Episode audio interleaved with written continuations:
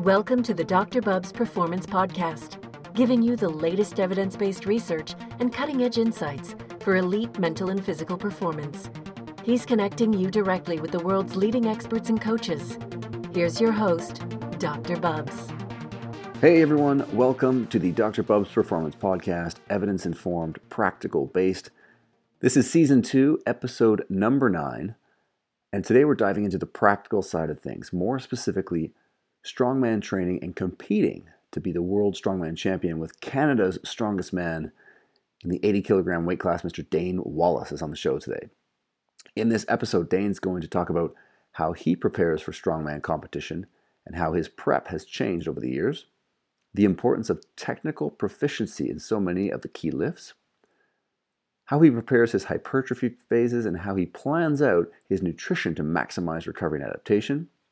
Dain also discusses the importance of tactical aspects during competition, as well as the huge role of psychology uh, in successful athletes.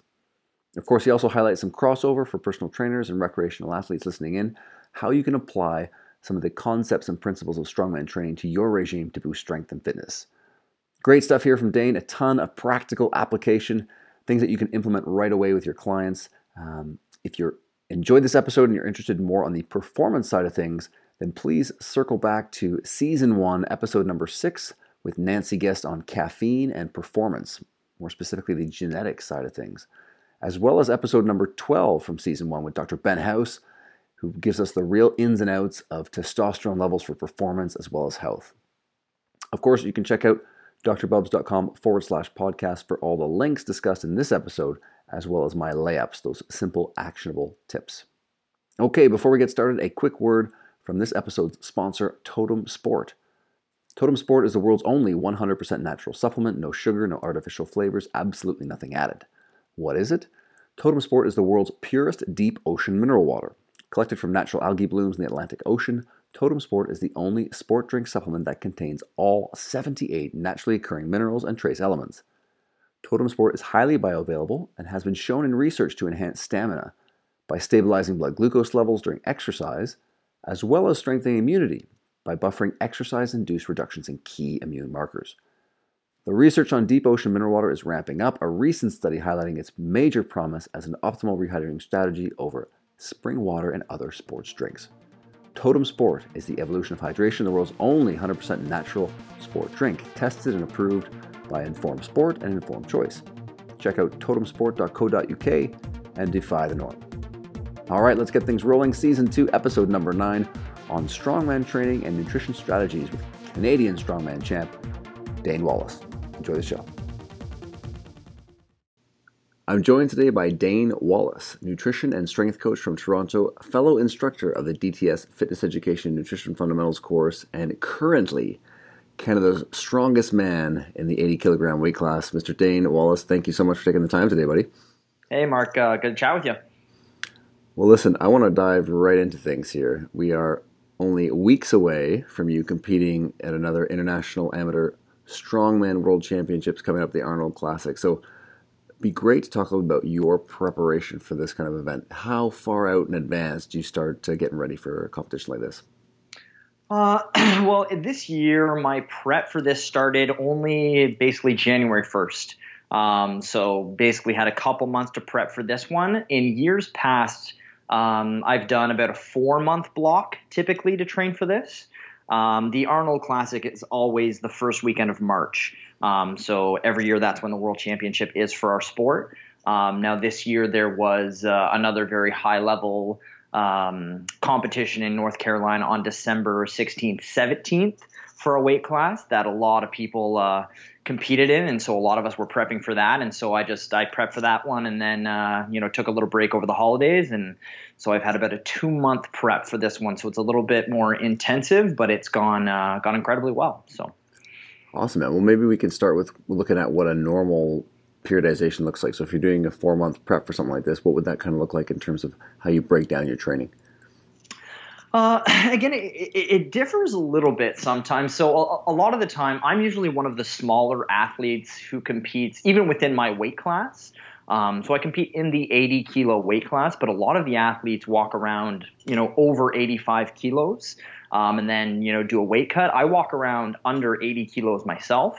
Um, I used to be a bit bigger, but, uh, you know, you get a little bit older and it's harder to keep that weight on. So, uh, it's full-time uh, job eating, right? Exactly. Full-time job eating. So, um, sometimes usually the first part of the prep would be a lot of volume, some hypertrophy work, trying to add on some, some mass, and then, uh, just going through the prep there, slowly start to work in, you know, more strength work. And then as the competition grows closer, some more sport specific prep for the actual events themselves. So over a four month block, it's usually kind of, you know, volume into strength into actual sport specific and conditioning. Um, with the two months prep for this one, uh, it was a little bit different. I, I did not put much emphasis at all on uh, hypertrophy work. It was really just kind of dive in, get strong, get good at the events, and just be ready. Awesome. And, you know, for people listening in who maybe aren't as familiar, for some of the events, can you walk people through the different types of uh, movements and events that you'll go through for the competition? Yeah, of course. So uh, every competition that you do in strongman, you're you're going to come across different events. So that's that's one of the things that I really enjoy about the sport of strongman. Uh, is that you don't really know what you're getting into until, you know, a few months out, they'll they'll announce the events. Um, so, you know, as, whereas, you know, powerlifting is, you know, you squat, you deadlift, you bench. You know exactly what's going on. You can really be very specific in your training, whereas for strongman, you know you're going to have a deadlift event. You know you're going to have some sort of pressing event, um, and then you know you're going to have to carry a lot of weight around in some way, shape, or form. So there's specific categories that things fall into, but they're always different. Now for this upcoming one at the Arnold, um, this is actually uh, it, it's a bit of a strange one in terms of how they've laid out the events, because there's actually two Atlas Stone events, which is kind of odd. Usually at these high-level competitions, you'll see one Atlas Stone event, but there's actually a stone over bar for repetitions in sixty seconds. Um, wow. On one of the days, and then there is a stone run. So there's actually five different stones that get heavier as you go down that you have to load to a platform. Um, so it's very stone centric. um, and then aside from that, there's the only deadlift event that there's in this one is actually a farmer's medley. So it's farmer's walk thirty feet. Then you have to deadlift the farmers three times, then walk another thirty feet, then do another three deadlifts. Uh, so it's a moving event and a deadlift event all in one. Um, there's a circus dumbbell press. So for those who've never seen that, it's think about a dumbbell, but think about a dumbbell that's, you know, about half the size of the actual competitor. So it's a massive, massive dumbbell that you have to press with one arm over your head um, for reps in a minute. And uh, then the other event is a Husafelt stone carry. Uh, so for, I think it's one hundred twenty feet. And then there's a, a sixth event, which is a mystery event that they will announce on Friday of this week.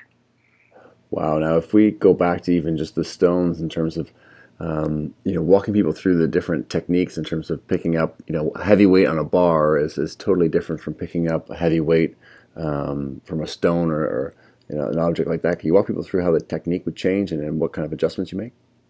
Yeah, so stone training is it, it's actually quite te- technical, and that's that's kind of the funny part about strongman too is, you know, when you think strongman, you picture these big guys who are just, you know, beasts and just pick stuff up and run with it. But if you're not technically proficient at these lifts, like you just you can't lift them because you have to be as efficient as possible. And it's the same deal with a stone in that when you go to pick up a stone, it's there's two basically two different movements. There's lapping the stone, so actually picking it up off the ground and getting it into your lap. And then there's the second component of it, which is kind of almost like cleaning it up and, and putting it up over a bar onto a platform. So um, the first portion of the lift, basically you want to get right over top of the stone, kind of have your legs kind of straddling the stone right in the middle, get your arms down on the sides of it, as far underneath the stone as you can to get as much of your body on the stone, your your hands and your forearms, and then you just have to squeeze that guy and kind of pick it up. And it's it's an awkward lift. You know, you're going to see your back is going to be in flexion. So, you know, where you see a deadlift and you always want to see a nice flat back, you're never going to see that when you pick up a stone. Um, so it looks bad, but the key is that your back is flexed when you pick it up, and it stays flexed until you get the load onto your knees, and that's when you will extend your back. So you never want to see the back flex or extend during the movement because that is very bad for your discs, um, but you have to pick it up with that flexed back, get it onto your knees, and then you will basically sit down into a deep squat, re-grip the stone a little bit higher, and then from there you basically have to extend your hips and explode up and kind of pick it up and explode the stone from your hips up onto the platform or over the bar. That's a great point with the maintaining of flex spine, because it's definitely one of those things that um, you know, people hear so often in terms of a deadlift of being in a certain position, and it's uh, you know, keeping that spine in a fixed position is such a crucial part of it. And as you mentioned, that transition's got to be really key, because you got to get your spine into a different position whilst the whilst the load is on the on the knees. There is that is that a tougher transition in terms of uh, some of the yeah, guys? I mean the actual and and it's really interesting because some people, the hardest part is picking the stone up off the ground. But if they get it off the ground, they're strong enough to kind of squat it up. You know, whereas some people, if, you know, they can get anything off the ground, but it's that, that extension at the top that's hard. So everyone has their different strengths. Um, and it's, and again, it, it, it's actually a super, super technical movement. And the only way you get good at stone is by doing stone. You know, you can, you can squat till you're blue in the face. You can do, you know, kettlebell swings, you can do deadlifts, you can do all these different movements, but unless you actually get your hands on a stone, it's really, really tough to get good at that event. Yeah, so key for that specific adaptations there for the implied demands, definitely in some of these events. If you don't do the actual event, it's going to be difficult to get that crossover. Now, you know, for strongman, is there certain, you know, are there certain weaknesses that, that whether it's for yourself or for competitors that you're trying to uh, to limit when you're going into a competition? Does each individual athlete kind of come into it with their own strengths and weaknesses depending on the types of events or, or lifts that need to be done? Yeah, and that's that's another uh, thing that's really fun about strongman is that you have some athletes who are just awesome upper body strength, like pressers. You know, some guys who are just really good at log press or dumbbell press or any of those lifts, but they might not be the strongest deadlifters. You know, and you have some guys who can't press much, but they can deadlift like crazy.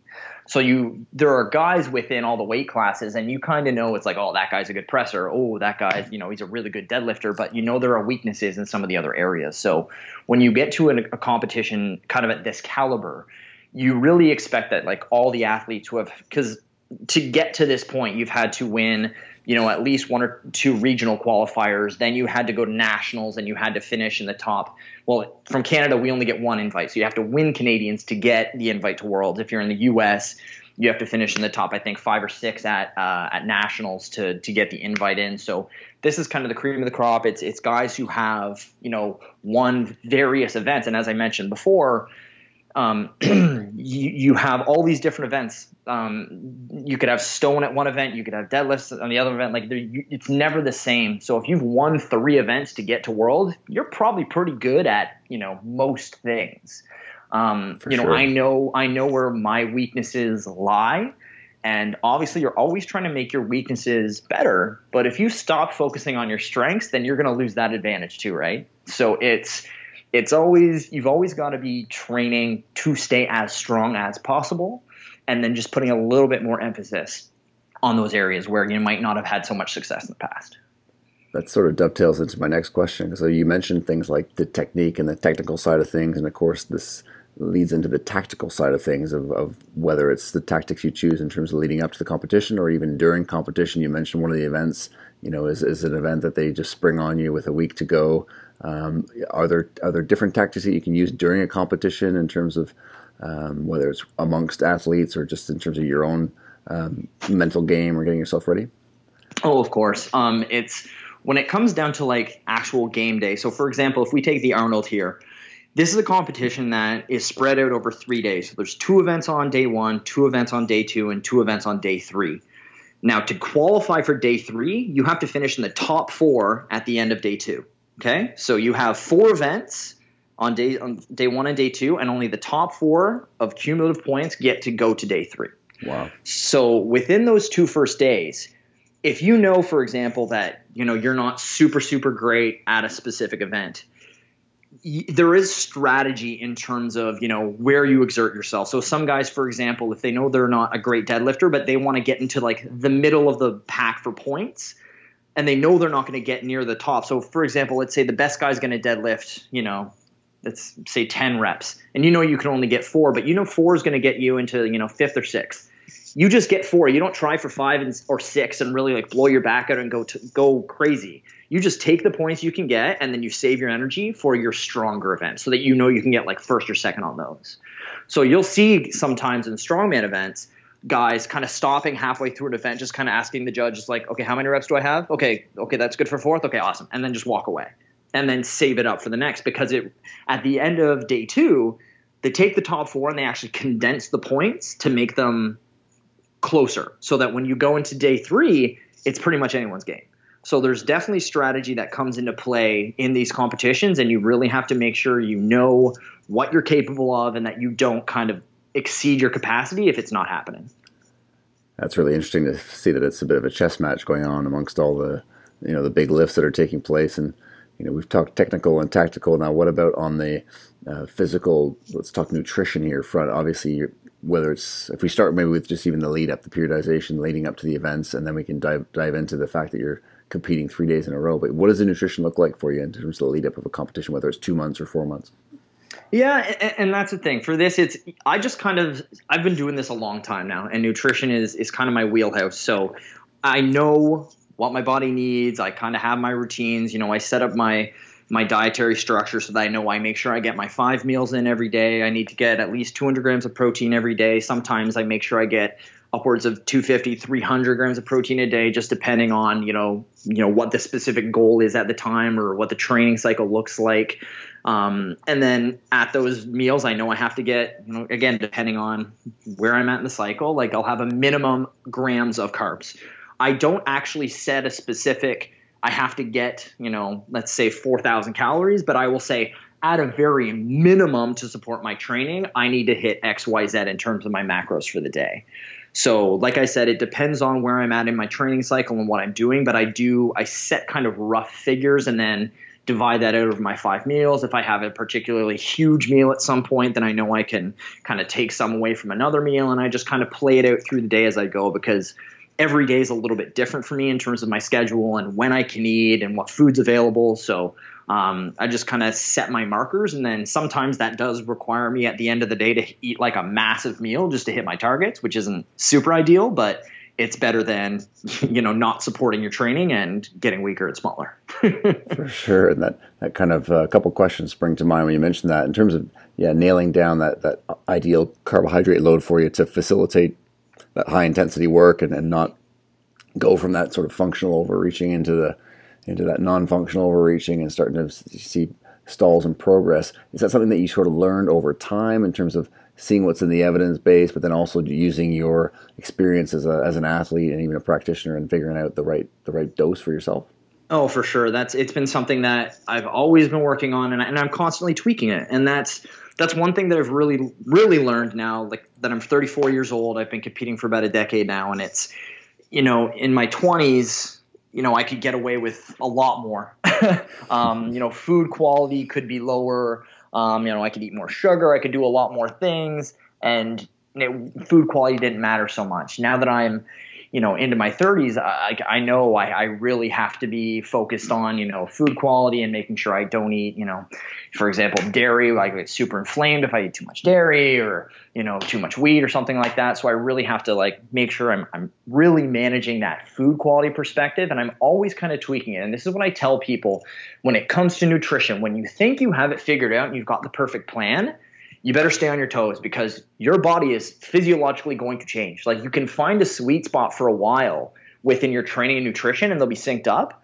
But hey, man, if you're in the perfect spot to build mass and you add more mass, you're going to have greater nutrition demands from there. So your plan's going to have to change, you know, or if you're going for weight loss, for example, and you've lost the weight, your, your plan has to evolve with your body. So some people get really caught up in thinking that, like, well, I've got it dialed in, I've got this, and then things can go to crap if you just start following the plan without listening to what your body's telling you.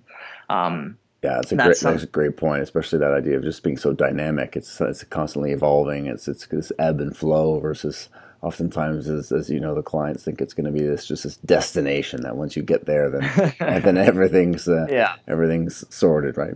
Yeah, well, that's just it. And I, I used to be very, very particular about my carb timing and all sorts of stuff, and thought there were these cool tricks that I could do to like trick my body into like, you know, not putting on fat and I don't just all these sorts of weird tricks. And it's like, at this point, I'm basically, I eat balanced meals.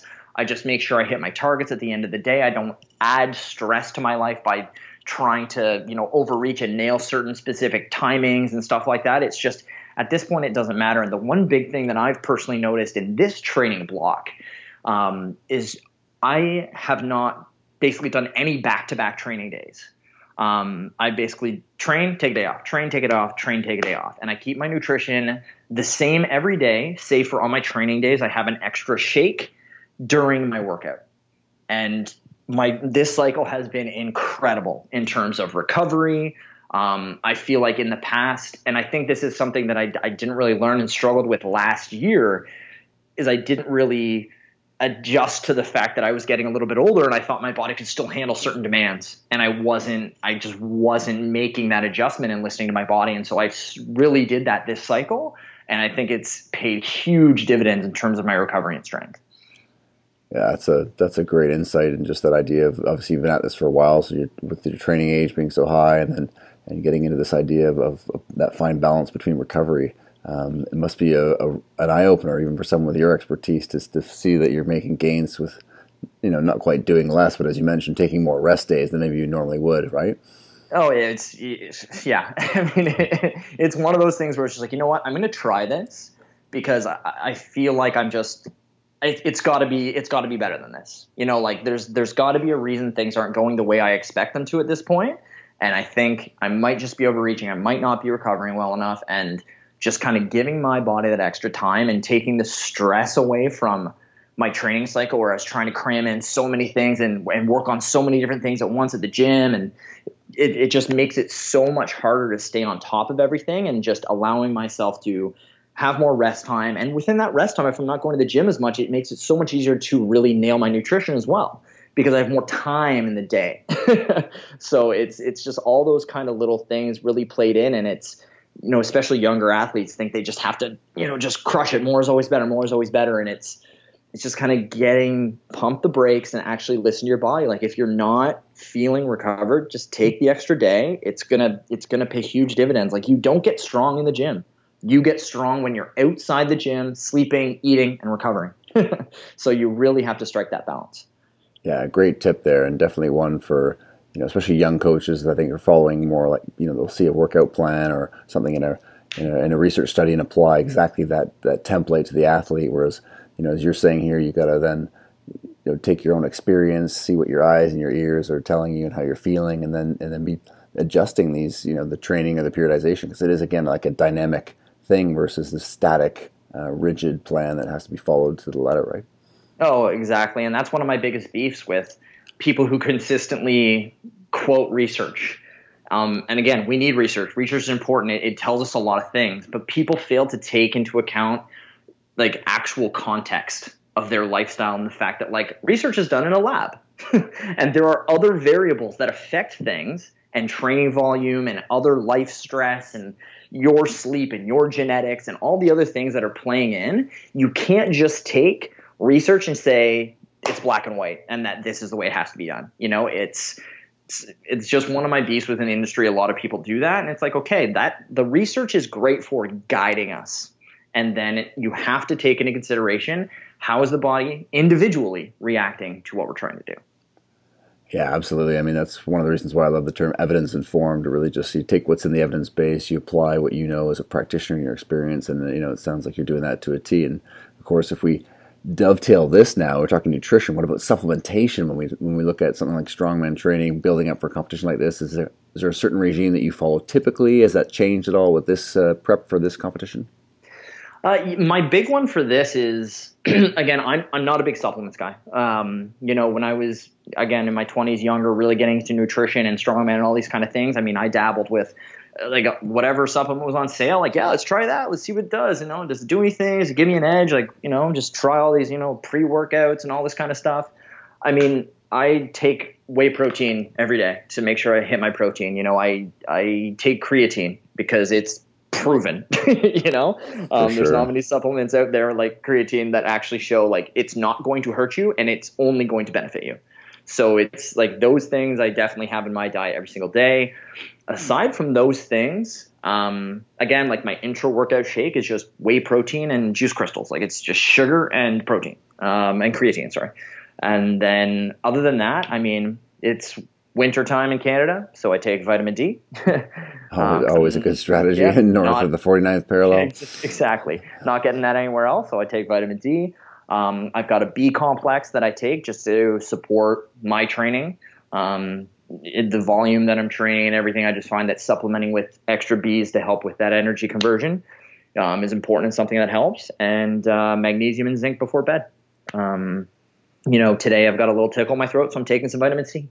You know, it's not uh, it's not earth-shattering stuff, um, but those are really the only supplements that I that I hang my hat on. And you know, I, I'll drink a coffee every morning, a little little caffeine, and then when I actually get into competition, I will take like a caffeine pill before my events just to help me get kind of fired up for the day. And that's really all I do for supplements. And it's really funny because that's just kind of the way it's evolved over time. Like I said, I've tried a bunch of other things in the past, and it's just supplements are the the one percent. You know, they're they're very, very little. There's you cannot substitute proper training, sleep, recovery, mobility. You just you, you can't. You have to put in the work.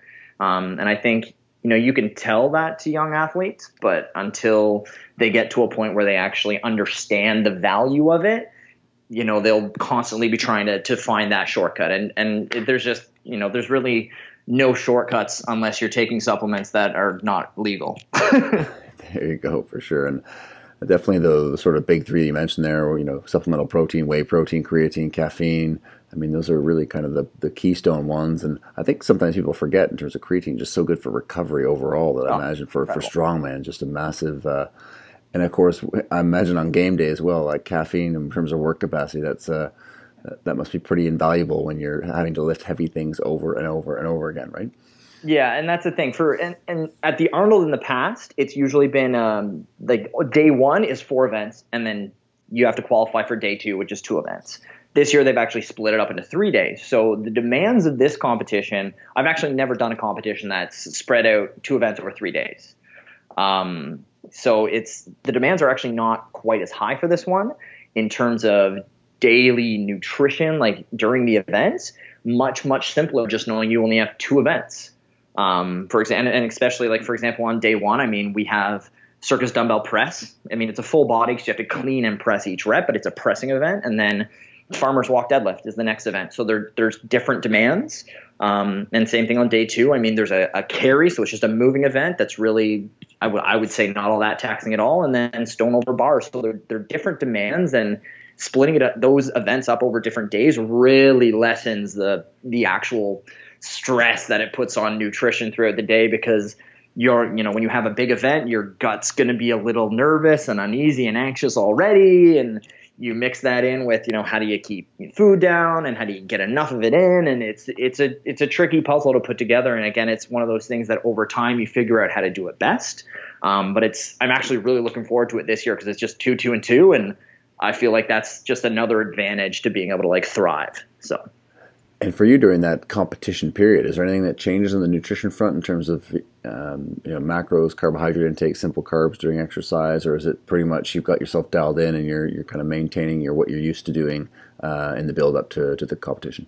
Yeah, I mean, during competition, like there's specific foods that I eat that I know sit well with my digestion. I rely a lot on uh, liquid nutrition on those days as well. Um, just it's easier for digestion. It's fast absorbing. It's just a better overall approach than trying to eat a lot of complex food that takes longer digestion. You don't want a huge bolus of food sitting in your stomach when you're trying to carry a three hundred pound stone. So it's, sure. uh, so yeah, it, again, it's something you figure out over time. Um, and the tricky part is, again, it's the week before the event. Um, because if you're overweight and you need to do a little cut, then that's when the week before the event becomes a little tricky, because then you have to watch, you know, your water intake, your sodium intake, your carb intake to make sure that, you know, you make sure that when you weigh in the day before the event, you're going to be, you know, under eighty kilos and not over. Because right now I'm probably sitting at eighty-one kilos, which is, I mean, just over. And so if I just, I, I'm just going to have to pay attention to my water and sodium intake for the day or two before the event, and I'll drop down super easy under. But uh, some guys are going to be cutting from, you know, probably eighty-seven, eighty-eight kilos, and they're going to have to do some massive, uh, massive adjustments to to get down. So yeah, that's a big hit when you have to get that much of a caloric uh, restriction going on. The nervous system takes a big hit. All of a sudden, your lifts feel kind of different. The body feels oh, yeah. different. So it's a big advantage to, for yourself. I imagine it'd only be you'd be pretty close to that level. Um, yeah, I'm going to do a big cut, right? Yeah, I've had to do big cuts in the past, and my body, my body responds pretty, pretty well to it. I mean, I've never taken it to the point where I've had to, you know, sit in a sauna or take diuretics or do anything super duper extreme. I mean, some guys really push it. um, space, and have to do space suit on and the bike and oh, the sauna. Yeah. Like, some guys really damage themselves. Um, but thankfully, I, I haven't had to do that. You know, I think the most I cut once was like thirteen pounds or something like that. And I did that all just with like water, sodium, and carb intake. Um, just kind of manipulating that the week before, and got down no problem and recovered from it easy peasy. Didn't really affect my lifts, but it's really nice to be able to go in and, you know, know I can just stick to my diet and just eat normal and live a normal life just kind of until I get there, weigh in, and just keep doing my thing. That's awesome. And if we uh, dovetail this a little bit into recovery and, of course, sleep. Anytime you're increasing training volume, that can hamper sleep. You obviously have to travel for this competition as well, so it's a new bed or a different environment, which can hinder sleep quality as well. You know, do, do you have any? Um, do you get affected at all in the lead up to competitions in terms of your sleep quality, or do you have any uh, tips or tactics that you use when you're traveling to help keep yourself sleeping well on the road? You know, I'm, I think I'm pretty, pretty fortunate in that I've, I've never really had any issues with sleeping, whether training related or otherwise. It's just sleep's always something that uh, I've always been pretty good at, so to speak. Um, you know, I'm, I'm the kind of guy who my, my life kind of revolves around my sleep schedule. Um, it's very, very rare. You'll, you'll probably hate me because you have young kids, but I mean, it's very rare that I get less than eight hours. Like, it's just not something that I allow with my training schedule. I know if I need to recover, like, I need my eight, nine hours. Like, it's just no ifs, ands, or buts. Um, so I kind of base everything around that. And the trainings, yeah, it, it can be weird when you get into a bed that's not great or a pillow that's not awesome. So sometimes when I travel, like, I'll take my own pillow just to make sure I have that, and uh, just always make sure that the the room temperature is set cool enough. And, you know, there's those little things that, you know, you can do to to help with that. And I always take, like I said, my magnesium helps me sleep before bed, and I have my my routine. So I think this is where a lot of people have issues with sleep, is when they don't actually have a routine that they do before bed. Um, I'm, I'm not talking like just for the competition. I'm talking like every single night of your life.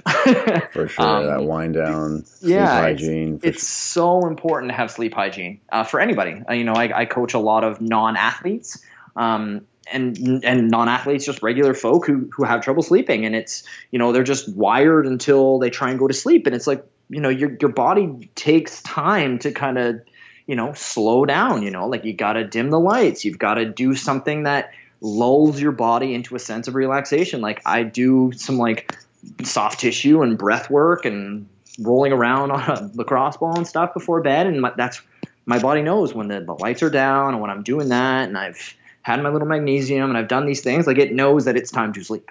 So I can take that little routine with me. You know, it takes fifteen, twenty minutes minimum. Um, just do it, and then my body feels pretty good. So you're saying I shouldn't be watching uh, C N N Donald Trump news and with my iPad in in, in bed before uh, before settling in? no, no, nothing, no devices nothing, in the bedroom. Nothing that agitates. No, yeah, exactly. no, no devices in the bedroom. That's that's key, and, and but that is actually another big key for me, and like just kind of anywhere, like. No, no electronics or blue lights or anything at all in the bedroom. Like, no alarm clock, no plugged in electronics, like nothing, nothing like that at all. Nothing that's going to make a hum, nothing that's going to put energy in the bedroom that could disturb your sleep in any way. And that's something that a lot of people have trouble with, because a lot of people put T Vs in their bedroom, or, you know, they charge their their iPad right next to their bed, and there's like a little green light on it or something. Like, it's oh, those yeah. little so things. Many like clients it, do their work on their laptop in bed before oh, bed for hours and hours. And I know. Uh, for me, it's it, it's important to have a division and say, like, this is the room I do work in. This is the room I sleep in. This is like it's to me. It's it's just a mental block where it's like, I need to know, like, this is where stuff gets done, and that's where stuff relaxes. Like, it's it's really important for me to kind of have that division. Um, and and it's the same thing. Like when I when I travel, like it's very rare that I stay in hotels like I do Airbnbs um, as much as I can, especially when I'm traveling for a competition, because if I'm stuck in a damn hotel, I can't cook my own food, you know? And to me, that's a massive thing. Like, we see all these athletes going to the Arnold. There's the um, competition, like, you know, the Red Roof Inn has this deal for all the athletes, and like all the strongman athletes are staying in this hotel and just going to the restaurants to eat their food and all this. And I can't even wrap my head around at a, how at a high level competition, you've got all these athletes who are just eating at restaurants and doing all this, yeah, and having a whole bunch no of control. New food, whole bunch yeah. of uh, new environment. I mean, honestly, it blows my mind. So, you know, I'm always getting an Airbnb so I can cook and I can have, I can set up my bedroom the way I need to. And it just gives me a little more space, and that allows me to, you know, just feel more in control of my outcomes.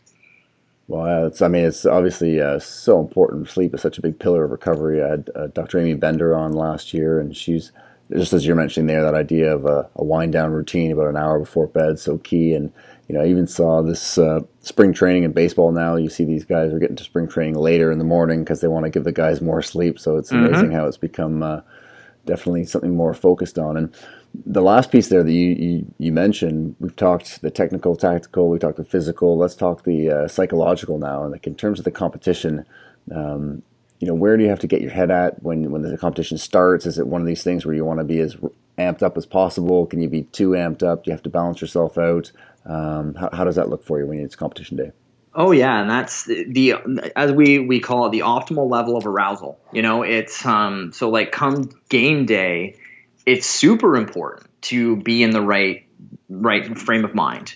Um, you know, this is going to be, like I said, the, the, the fifth time that I've qualified for the World Championships, the fourth time that I'm actually gonna c- competing, um, had the knee injury the one year. But it's it's so great that I've had the experience in the past of these competitions. You know, I finished uh, tied for fourth once. I finished in fifth. Um, so I've, I've had some good results.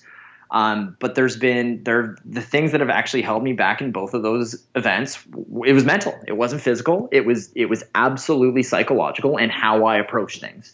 Um, if if I kind of go back to last year's Arnold, um, I tied for first in the first event, so I was in first place going into the second event, which was the yoke carry, which is my, like my event as far as I'm concerned. Like I love yoke. I'm I'm fast. I'm good at it. Like it's something I love doing, um, and. Quite frankly, I just I wasn't grounded before the event. I was kind of taking for granted that I was going to do well, and I was thinking ahead. I was thinking ahead to the next events that I was more nervous about, and just wasn't there in the moment. And I dropped the yoke. It's just one of those things that I just I didn't have my tension. I tried to go too fast. It was uh, we were running on polished concrete floors, and I just kind of got going too fast and made a little slip, and cost me dearly. And that's the reason that I didn't advance to the finals.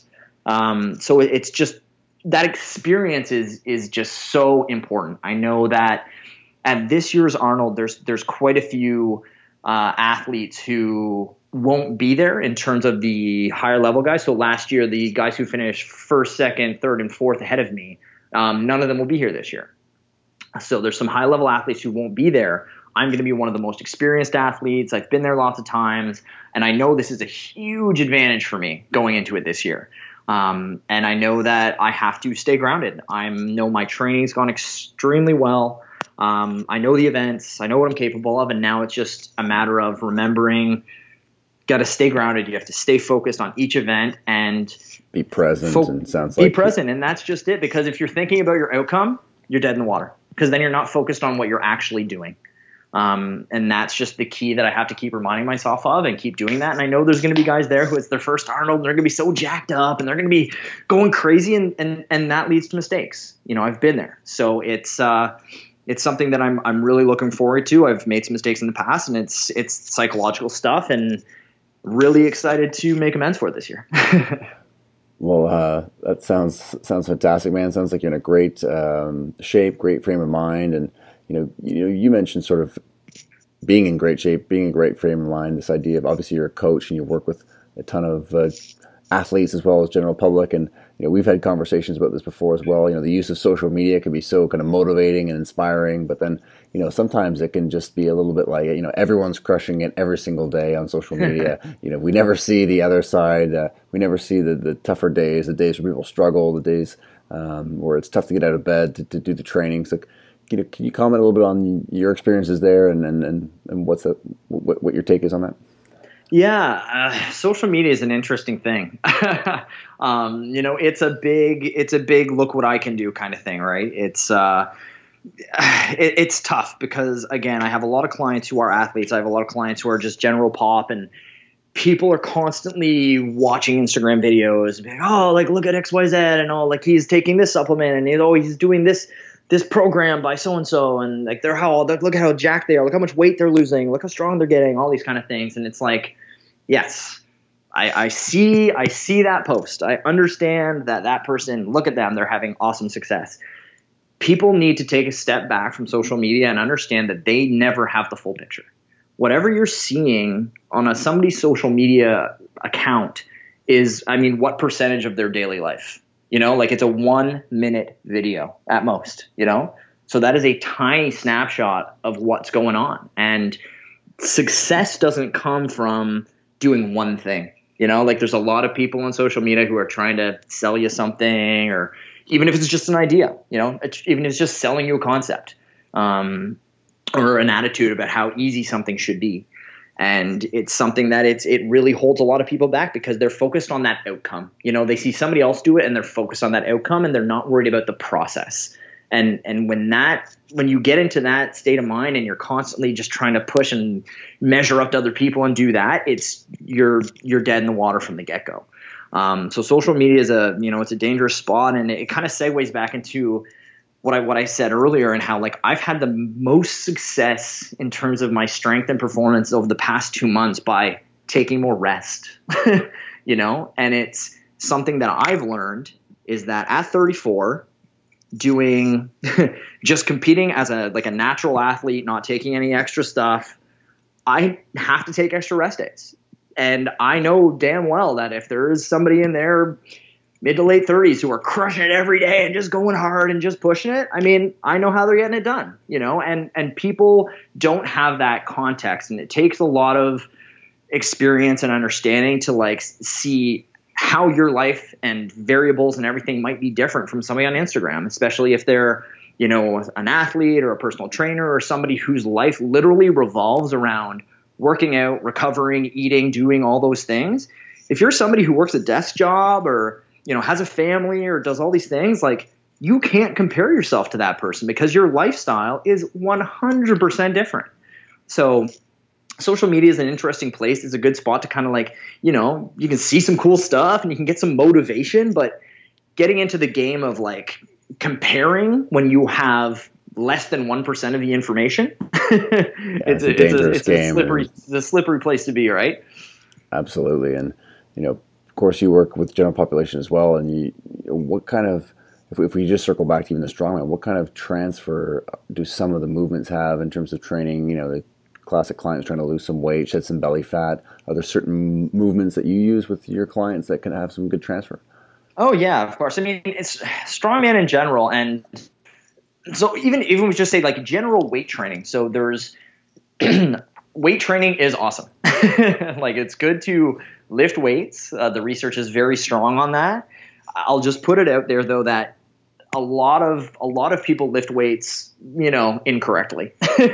um, there's a lot of bad information out there. And when you do something, you know, weightlifting is not innately dangerous, you know, but if you are, if your movement is not correct, if you're not qualified for certain movements and yet you've got a trainer or you're watching Instagram videos and you're just doing things that, you know, like I said, if you sit at a desk all day and your hips are, you know, really locked into flexion and you're trying to do Olympic lifts from the floor.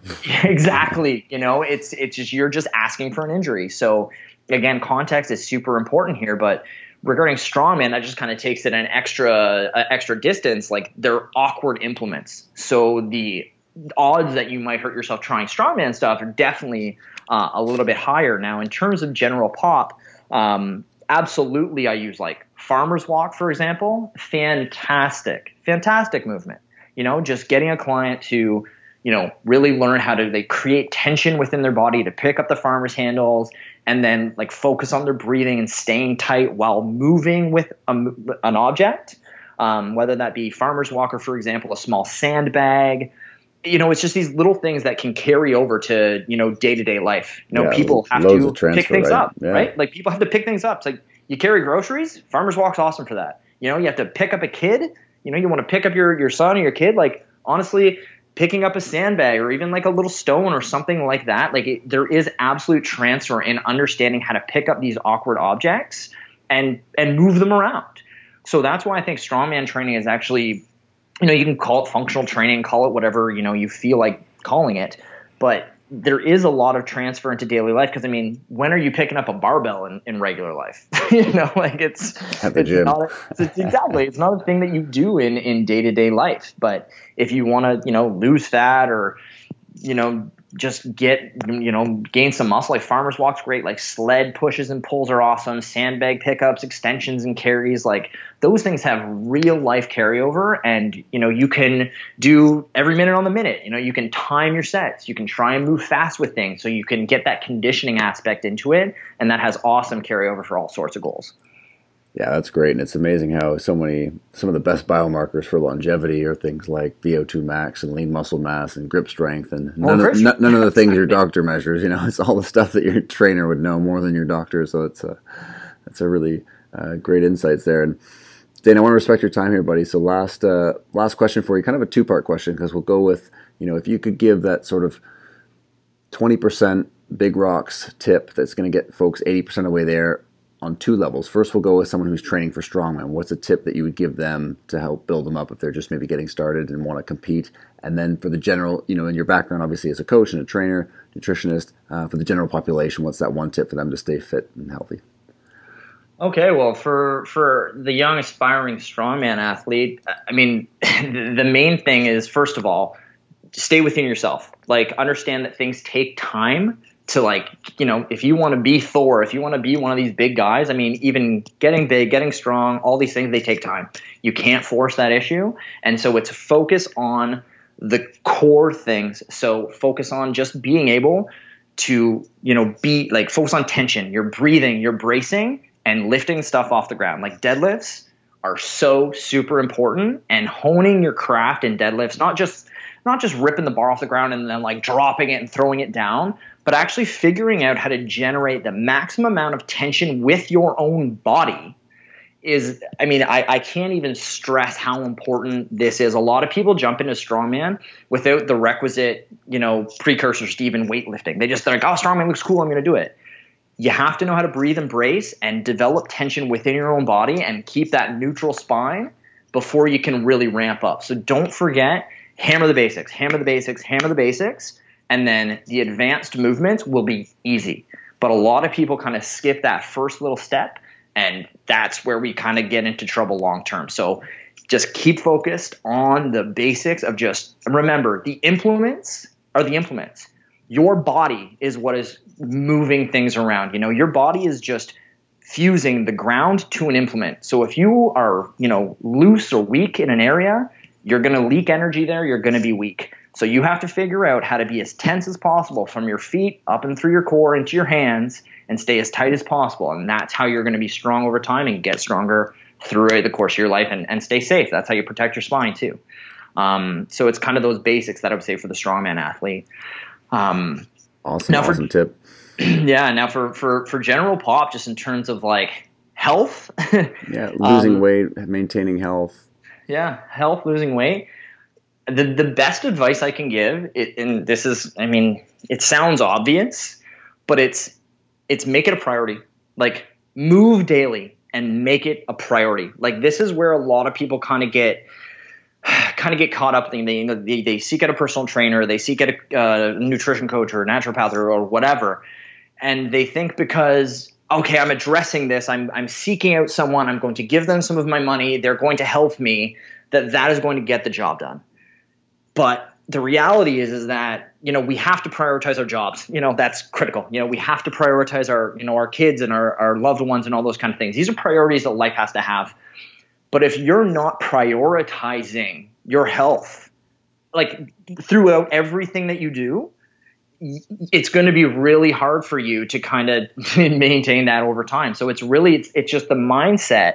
And I always coach my clients on this psychological aspect of things, not just when it comes to food, but when it comes to every decision in life, is make a conscious choice. Like, we all have habits and we just do things automatically.